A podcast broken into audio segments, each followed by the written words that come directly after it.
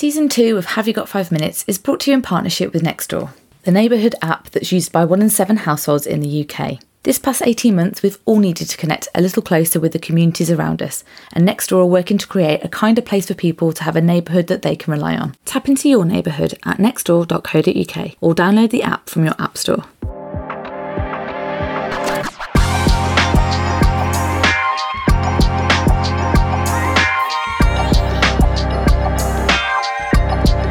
Hello, I'm Rebecca Roberts. Hi, I'm Harriet Small. Welcome to Have You Got Five Minutes, the PR, comms, and marketing podcast. Answering things you'd normally have asked about at an event or while making a brew in the office. Hi, Rebecca. Hey, Harriet, how are you? I'm good. It's hot. It is really hot. We're so easily to moan in Britain. Like, as soon as it gets like above 20, it's like, it's too hot now. Can't work in this heat. So, I don't know whether you've noticed it. I think every year around this time, everyone's company logo changes and becomes a rainbow for Pride. And I think that's a problem. Yeah, it's Pride Month, maybe like it is just my fee, but what I've noticed in particular is there's been a lot more discourse about it this year. A lot more people challenging the lip service around rainbow washing to the companies who are happy to celebrate LGBTQ plus community, but perhaps do so without demonstrating or discussing what's needed for more equality. Seen it a lot, and without going too political, in particular in the American examples, people calling out brands and organisations who have also funded congressmen who have actively spoken out against equality or not supported it. What's interesting in the US is the uncovering of investment from corporations to members of Congress who have scored zero on the Human Rights Campaign Congressional Scorecard, which rates politicians on their support of laws that would help achieve equality and protections for the LGBTQ plus community. And I think on that level, it's really interesting because people have written very vocal. I think cancel culture is a, challenging one, but I just think as a comms and marketing community, like what can you do to make sure or to reflect like the worst case is being called out for doing something disingenuous? What do you think? There was an interesting video last year, 2020. It was done by the agency Wieden Kennedy. It was called Queer Brick. It was a brilliant and it was advert and it was all around um, raising money for a charity that supports homeless people who are LGBTQ plus. And one of the most interesting things about that video is it talks about what is Pride Month and the history of Pride and where it started from, and the fact that it was actually started as a riot. So when people try to make it into this thing, which is like, I know we people want to do campaigns and they want to make it colourful and bright and everything else. But I think as the years have gone on, a lot of the history has been lost. And I saw this term on Otherbox. They called it rainbow capitalism, where companies benefit and actually capitalize from pride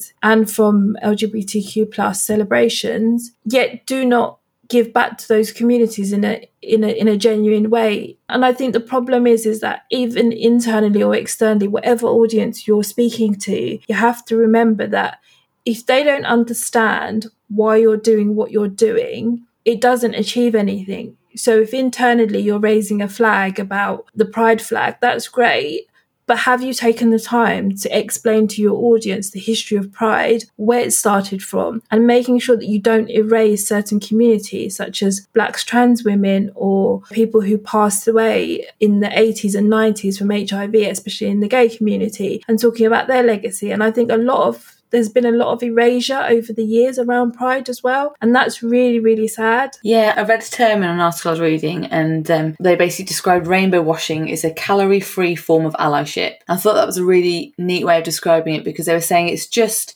it's a visual, it's a picture, it's quite shallow, and the bare minimum of saying that you support a community is it's literally like the bare minimum to say that you accept or support something. Whereas the sinister side of that, like you say, it's that rainbow capitalism, but also using it as a way to distract from a real issue, like something that they're not actually supporting, that they're funding a congressman that's very anti equality, or they're not really genuinely doing something. And I think you know, we've talked before about holding space, and I think very few corporations or organizations will have it perfectly right. But I think unless, like you say, you can have honest conversations and do something genuine. So I was Googling, like, right, what companies have done some good things you know, there are quite a lot of examples of companies doing things like um, investing or donating profits to certain groups to do things, addressing policies internally, talking about things that need to happen, or telling stories in a genuine way. And they've got a few examples. So, like Skittles have done this for the second year, where they've gone like the, the white Skittles, taken all the colour out of it, put it in grey packaging. It's quite a visual thing, but it's great because I remember my kids saying, well, why have they done this? We started a discussion. They donate profits to that. Lego created. Everybody's awesome. It's a set and it's like a rainbow set. It's great. Eh, yeah, everyone is awesome. And you've got Old Navy who've done this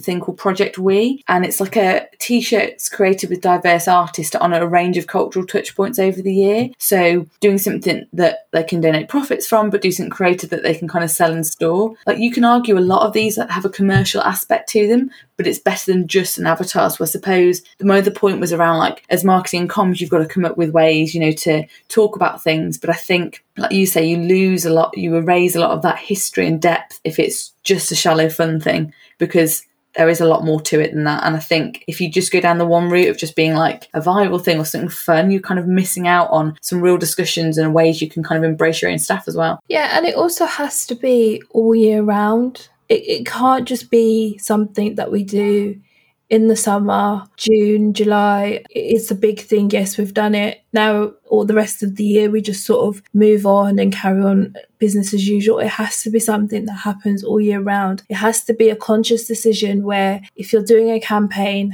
how are you communicating with different audiences? How are you including more diverse stories into your campaigns and into your comms? How are you engaging different staff, thinking about them all year round? I cannot remember for the life of me the company that it was, but they did this incredible Christmas campaign. It was an internal comms campaign, and they were talking about how when people got home for Christmas, the experience is different for everybody. And some people who come from certain communities LGBTQ plus, when they go home for Christmas, they have to hide themselves and they can't be out to their families the same way people who are straight can. And I think that campaign was just brilliant for Christmas because no, I've never seen anybody capture Christmas like that before. So yeah, I'll find the campaign and put it in the show notes for you. The other key thing I was thinking, like as marketer comms, if you feel your organisation were paying lip service to it, like how can you hold up a mirror and sort of say the risk of doing this in a bad way is we get called out our role is like often you know you'll just be told oh it's pride month we need to do x y and z. But i think we can do more to sort of challenge leadership internally to say like these are examples of companies that done it really wrong. Like how else can we do this in a more consistent like considered way? And i think that hopefully because it's it's difficult. Like if you're in a junior position you're just asked to tick a box to put a rainbow avatar on. I think we have to go beyond that now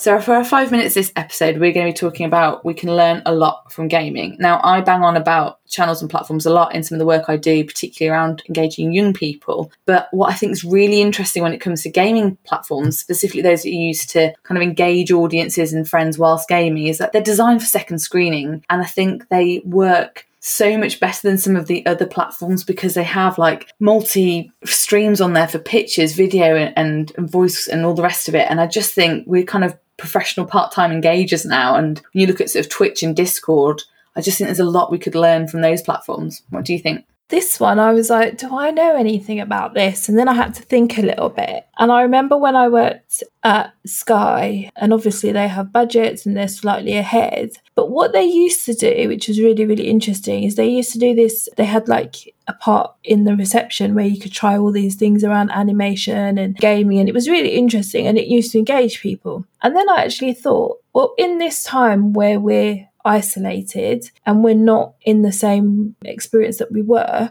for organizations that actually have budgets, you can actually create games around certain things. So, for example, for your new starters, if somebody's joined the organization, they don't know how the office looks like, they don't know many people. If you created a game for them to actually get to know the organization, maybe go through the different levels of the game, you could actually really cleverly use some of the gamification to engage them in the organization and make them feel a part of it so they don't feel they're on the back foot. I think the other thing around gaming that I really, really find interesting is how they manage to keep people hooked. So even the basics like Candy Crush, the fact that people just keep going back to Candy Crush because it's it's that challenge, isn't it? You never really just go through all the levels easily. They, it's always difficult, and I think that's something that I think sometimes we we miss out a lot in communications where we don't think about okay how are actually people going to access this in different levels? And actually put some barriers in it so that they feel like they're actually working for it a little bit. Yeah like for me it's the social scene. So lots of data this past year that like you know i think it was like 97% of like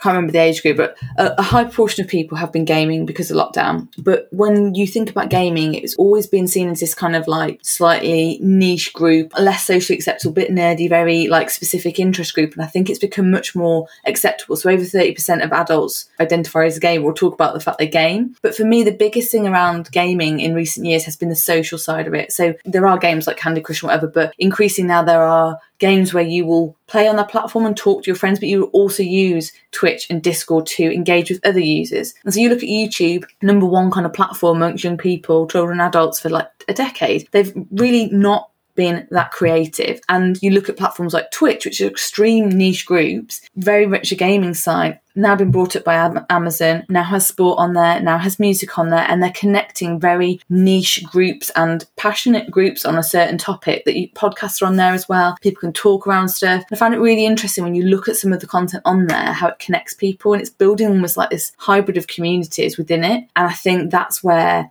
I think we can learn so much from gaming because they've really cracked that whole well, the game is how people initially connect, but then it's it's a social side around that, I think is really exciting. Yeah, and I, there was a, re- a piece of research that Social Chain did about three or four years ago on gamers and the demographics of gamers. And I think if you look at the demographics of gamers, you know, that so you've got the people who game casually, they, they maybe just play a game once in a while. And then it, it goes into the people who are really core and quite influential. And I think actually I'll look for the research, but I think there's so much people can learn from the different tiers of gaming. I think sometimes as communications people, we often get into that trap where we lump an audience all together. Whereas I think what the gaming industry has done really well is they know who their core audience is, people who are going to buy all the time, and then maybe people on the periphery. And there was also a brilliant advert by Mercedes Benz a couple of years ago that actually took advantage of gaming and they had a lion, I think it was, yeah, it was a lion who was the character in it. And it was just a brilliant ad. It just captured your imagination and you just thought differently. It wasn't just the usual ads of a car just driving down the road on a sunny day and and yeah, it just got you to think differently. And I think there is a misconception that most gamers are teenage boys in their bedroom, whereas actually there's a lot of people with huge disposable incomes who are really interested in gaming. I also look at what brands are doing with gaming and link that to habits. So this year, the number one social entertainment activity for Gen Z has been gaming. In fact, TV and film is something like fourth because you've got music, then you've got social media, then that TV and film comes in. So then you look at advertising, and I'm hot on this looking at things like Roblox because my kids play that, and you've got brands doing some really interesting stuff. So you've had like in Fortnite, Travis Scott live gig that you bought tickets to that you could experience. Then you could buy specific products. Charli XCX launching an album in Roblox and you could buy some specific products and that. High end fashion brands doing things in game and that brand affinity and exclusiveness is really interesting. So previously brands and artists would kind of have the, the franchises with movies or TV shows and, and look at kind of product placement. And I think we're going to see that more so in entertainment, like through gaming. It's become more socially acceptable. The dark side of that, and I guess the risky side of that, is we've seen a lot of stuff like these because there's actual money that is spent on games games, the blind bag kind of early form of gambling, you know, like, oh, I'm going to have a mystery package, I'm going to pay for this, and I don't know what I'm going to get, oh, I need to have it again. And there is that quite obsessive side, which I think is concerning around a lot of games. So I think ethics wise, it's a one to watch, but I just think it's also really interesting because it feels like it's quite an experimental space at the moment, particularly with music over the past year and the live gigs not being able to happen and events happening in game is kind of genius, really, and, and reaching a much broader audience. Yeah, there was a there was a documentary on Channel Four which we'll link in the show notes on that, which was quite interesting and eye opening. But I think also one of the things, and I, I I don't know football games, and I'll probably say the wrong game. I don't know whether it's FIFA or something else. Please don't come for me because you know I'm a rugby person. But when they honoured the young man who was a victim of knife crime, was it QPR?